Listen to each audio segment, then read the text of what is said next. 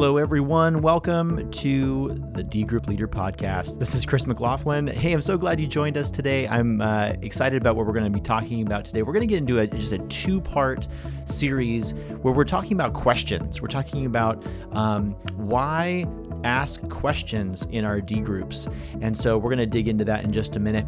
Just a quick announcement for you we are two weeks away from our D group leader meeting. It's going to be on Sunday, March 15th, and uh, going from 12:30 to 2 p.m. We have lunch provided, and guess what? We have childcare provided now as well. We want all of you to be there for our D group leader meeting. And why? Why do we want you to be there? Well, it's really simple. We're going to be talking about sustaining yourself in ministry. This is honestly as as I'm praying about this, as I'm thinking about this, this is one of the most important things that we can talk about because the work that you are doing is so important to the ministry of the church as a whole, not just our local church, but to the kingdom of God. And we want to make sure that you are encouraged and excited about the ministry that you're doing, and uh, and give you some some practical tools on how to sustain yourself, uh, really relying on Christ to sustain you through this ministry. And so um, and so we want you to be there, be there for that on uh, Sunday, March 15th. Uh, I'm sending out the Evite link again today, so make sure that you click on that and RSVP for the D Group Leader meeting coming up in just two weeks. Well, let's go ahead and jump into our topic today. We're talking about questions. Why ask questions in our D groups? You know, when we look at the model for um, for really for discipling people, for making disciples, we can look at Jesus and we can look at the way that he did things. You know, when we look at the New Testament and just in the Gospels, did you know that Jesus asks, there's 307 questions that he asks that are recorded in the Gospels? 307. And get this, he only answers three questions that he's asked. he only directly answers three questions. Um, it's incredible. I mean, think about some of the questions that he asked his disciples. Um, like when he when when when Peter walks on the water and then he starts to sink in the water in Mark chapter four, he asks, "Why did you doubt?" Um, he'll ask his disciples, "What does the Scripture say?" What does the Scripture say? This is like in Luke ten verses twenty three through twenty eight. Uh, at the end of John six, a bunch of his disciples get up and leave him and walk away from him. And so he goes to his 12 and he says, Are you also going to leave? You know, at the end of the, the Gospel of John, he asks Peter, Do you love me? Do you love me? Do you love me? And then I think one of the most important ones in the in, in the first three gospels in Matthew, Mark, and Luke is the question that he asks to Simon Peter as well. And he asks him, Who do you say that I am? Why ask questions? You know, in a small group, the goal really is learning. Uh, it, really, when it comes to making disciples, the, the goal is learning. But as a as D group leaders, we what we do is we're trying to teach others through asking questions. And you know what? This is one of the most difficult ways to teach someone, but it's also one of the best ways for people to learn. See, when we give a lecture, um, I mean, even what we're doing right now with a podcast, we're really only going to remember about 10% of what we hear. I mean, that's just the reality. Um, even sermons is like this. I mean, we'll sit um, and listen to a sermon, and this is a very passive uh, way of learning. It's passive engagement. Um, for me, you know, when I'm listening to a sermon, I like to take notes, and that helps me to make it a little bit more active so that I'm remembering more of what is being said. Um, but if we take it to another level, going from like a lecture format to asking questions, you know, we will actually remember um, statistically about 50% of what we say. And so actively engaging with the material is a way to to make your group think. It's it, by asking them questions, making them think through it and having to give an answer. It's helping them to remember the things that you're talking about. Now, I know what you're thinking. Um, you're, you're probably sitting there wondering, okay, well, how do I do this? Because this sounds really hard. Like can I just ask the questions that are in the book and, and be okay with that? And and uh, yes, you you absolutely can do that. Most of the of the study guides that we have on the recommended list, um, on that uh, curriculum list, most of them have great questions in there. Um, so they've already done that hard work for you. But as you are preparing week after week for your study, you really want to do a couple things to review those prepared questions. And don't worry, it's not really as complicated as it sounds. A lot of it is very is really just common sense. And so we want to talk through some of those things today. I'm going to give you uh, basically uh, three problems that you might find in your questions. And from these three problems, how to correct them. All right. So as you're looking at your prepared questions, so this may be, you know, from the study guide that you're using. Um, some of you I know are are working through a book of the Bible, and so maybe you're writing your own questions and things like that. So as you're looking at your prepared questions or writing your prepared questions, you want to do a couple things. First of all, make sure that you read and reread each question in your study carefully. Um, try to answer them yourself, and then think about think about your group. How will each person in your group respond to this question? This is something that I do every week. Um, and I think about the people in my group because I, I know my group, I know my group members pretty well. Um, and so I'm thinking through, okay, well, how is this person going to respond? Um, is this person going to um, understand what we're talking about at this point? Um, is this going to be too shallow? Is it too deep? Well, you know, I'm, I'm kind of I'm kind of thinking through all of those things with the questions, and I'm looking for problems. I'm looking for problems with the questions that I can resolve. I can I can rewrite those questions or word them a little bit differently in order to make them more palatable for my group, so that they can actively engage with it, so that they can actually um, think about the material that's being talked about. So here are uh, three problems that I think might arise as we're looking at our questions. The first problem is that sometimes questions tend to uh, focus on more than one idea at a time. So uh, I'll give you an example. Um, I, I'm, I'm this is happening in, in uh, one of the study guides that I'm using right now for my group.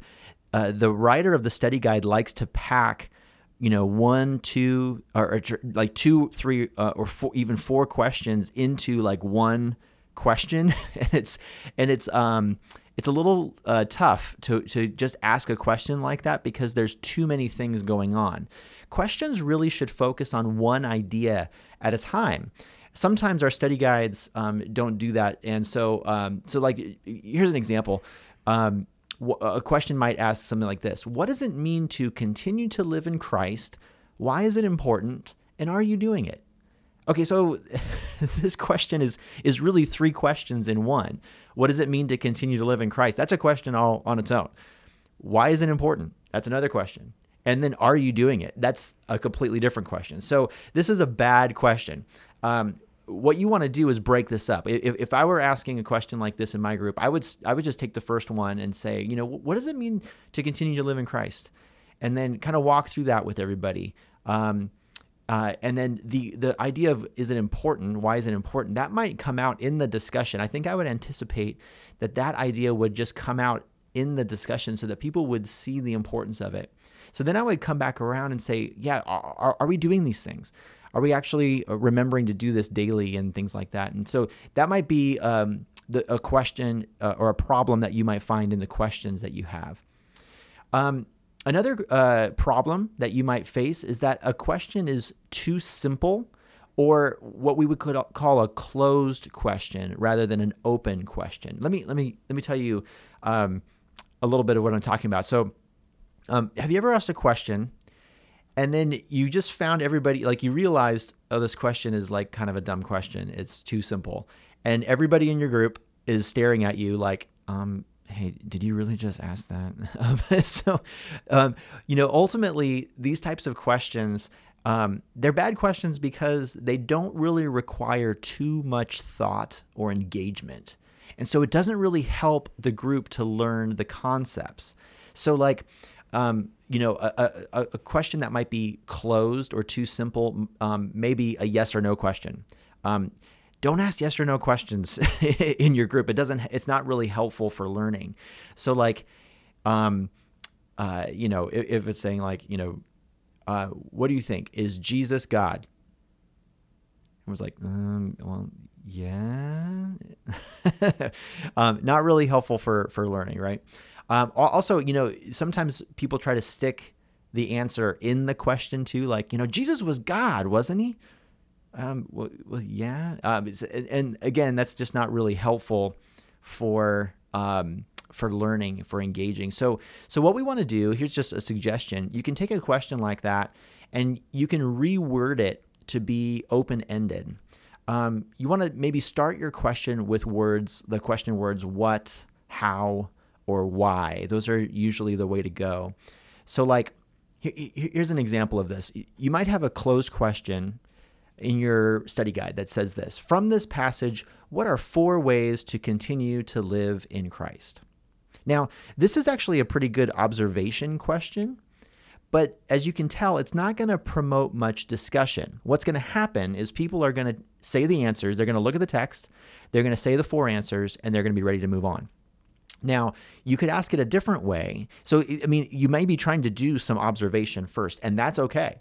But if you wanted to facilitate more discussion around it, you might ask ask it this way: What what does it mean to continue to live in Christ, or or how how do we live continue to live in Christ here in, in uh, on on this earth? You might ask questions like that, and that way, um, what they're doing is they're they're looking to the text uh, they're looking for those answers, but then they're engaging with that a little bit. Someone may even come up with examples from their own life or examples from people that um, that they know that um, maybe they respect and admire as followers of Christ. So, um, so a question like that that's more open ended will facilitate more discussion. So the problems we've looked at so far is that questions maybe may focus on more than one idea. That's bad, right? Questions may be too simple or they may be closed questions, and that's a bad thing. But then also um, the third thing is that questions may be too broad, um, and this this happens um, uh, quite a bit. I, I, I feel like when I was um, early on, do, like leading small groups and things like that, I would ask questions that were way too broad, and usually asking questions that are uh, you know, if it's like a big question about theology or you know some big question about their you know someone's spiritual life and stuff like that, sometimes uh, it just becomes this chance for someone to kind of like air their view on the topic, uh, get on their soapbox a little bit, and then other people just kind of feel stupid. Uh, honestly, like like they should have an answer to this question, but they don't. And so, um, and so, what we want to do is, if a question is too broad, we want to narrow it down a little bit. So, like an example of a, of a of a question that's too broad might be something like, you know, what is what does Jesus' sacrifice on the cross mean for mean for us? And in this case, um, a question like this, what I would imagine what would happen is that uh, the people would resort to basically the lowest common denominator. They would say something like, know, well, um, he, he, he died for our sins, uh, and so, or um, means I get to go to heaven. And so that's not super engaging. Um, it's not a, a, super helpful discussion question. So what we would want to do is get a little bit more specific with it. Um, and, and in, in, this case, what you want to do is you want to look at the text that you're working through. You know, if you're doing uh, a study of the Bible, of the scriptures themselves, go back to the scriptures and see what's the point that that the author is really getting to with this. And from that point, you want to help your group ask questions that help your group to arrive at that point, right? Because the, the point is from the text. So help your group to arrive at the right idea or the concept through a series of questions. So let me give you a really specific example about this. So instead of asking a question like, you know, what does Jesus' sacrifice on the cross mean for us? Way too broad. Uh, let's say that you're studying the book of Matthew, okay, and you get to chapter 27, which is where Jesus dies on the cross. And uh, let's say you're at verse 50. So it, it says, um, And Jesus cried out again with a loud voice and yielded up his spirit. Verse 51. And behold, the curtain of the temple was torn in two from top to bottom. So now we have uh, a little bit more direction to go with this question. Because what we have to do is we, we might we might want to ask some questions around well what is the curtain of the temple? What what was the temple? What did the curtain do? What was its function? Okay so we're asking our group those questions. So that then what what we do is when, when we get to this this last question the last question might be something like since the curtain was torn in two what does jesus what does jesus' death mean and you can see there, there's a much more specific answer. And then what we can do is get into some application. Then, then because of that meaning, what does that what does that mean for you? What does that mean for you right now? Well, it means we have. I mean, ultimately, what we're getting to here is it means that we have access to God.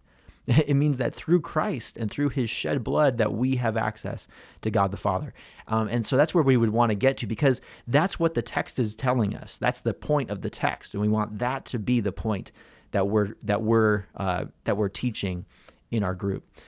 Well, um, hopefully this was helpful for you guys today, looking at those three problem questions. You guys, the, the if I can encourage you in any way with this, it, it's that as you're doing your preparation, as you're doing your preparation week after week for your D group study, to make sure that you are asking yourself these questions uh, about the questions that you're going to ask. So look for those problems.